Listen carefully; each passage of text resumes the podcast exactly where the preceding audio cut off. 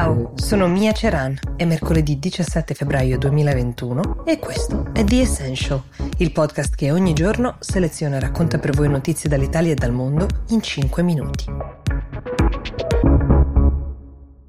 La prima storia che vi racconto oggi sembra uscita da un film, un film di spionaggio, di complotti internazionali e anche altro.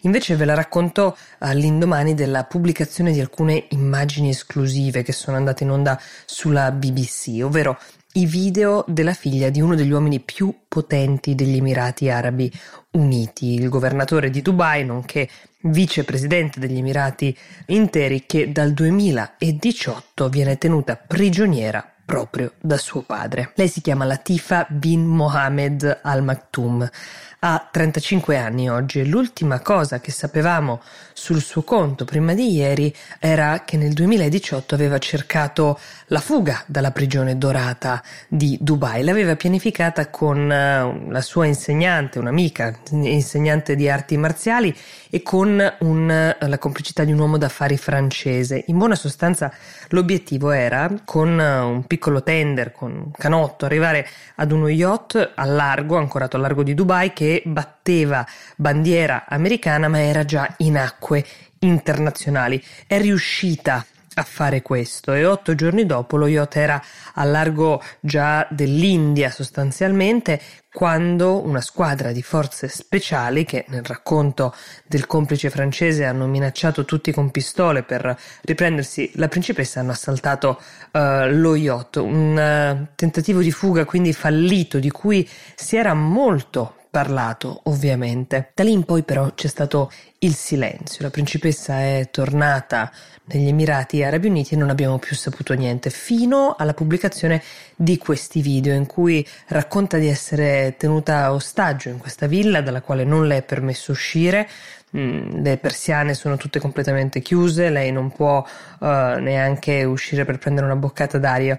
I video, perché sono più di uno, è una sorta di collage, sono video che lei con dei telefonini che è riuscita a trafugare, probabilmente tramite la servitù o qualcun altro, ha mandato negli anni ai suoi amici, quindi appartengono a diverse epoche. Lei li fa tutti quanti dal bagno, spiega che è l'unica porta che le è concesso chiudere a chiave, per il resto non può uscire, non può uscire mai, è perennemente chiusa in questa villa, ci sono cinque poliziotti a fare la guardia notte e giorno che le ricordano anche che se dovesse tentare la fuga nuovamente andrebbe in prigione a vita. Noi non conosciamo le ragioni ovviamente uh, per cui questa donna vuole fuggire, certo basterebbe la coercizione in sé, non sappiamo quale sia però il suo inferno governo personale che l'ha spinta già anni fa a cercare la fuga. Sappiamo uh, di chi è figlia, figlia di un uomo estremamente potente, come vi dicevo, lo sceicco Mohammed bin Rashid al Maktoum, che è già stato condannato dall'Alta Corte di Giustizia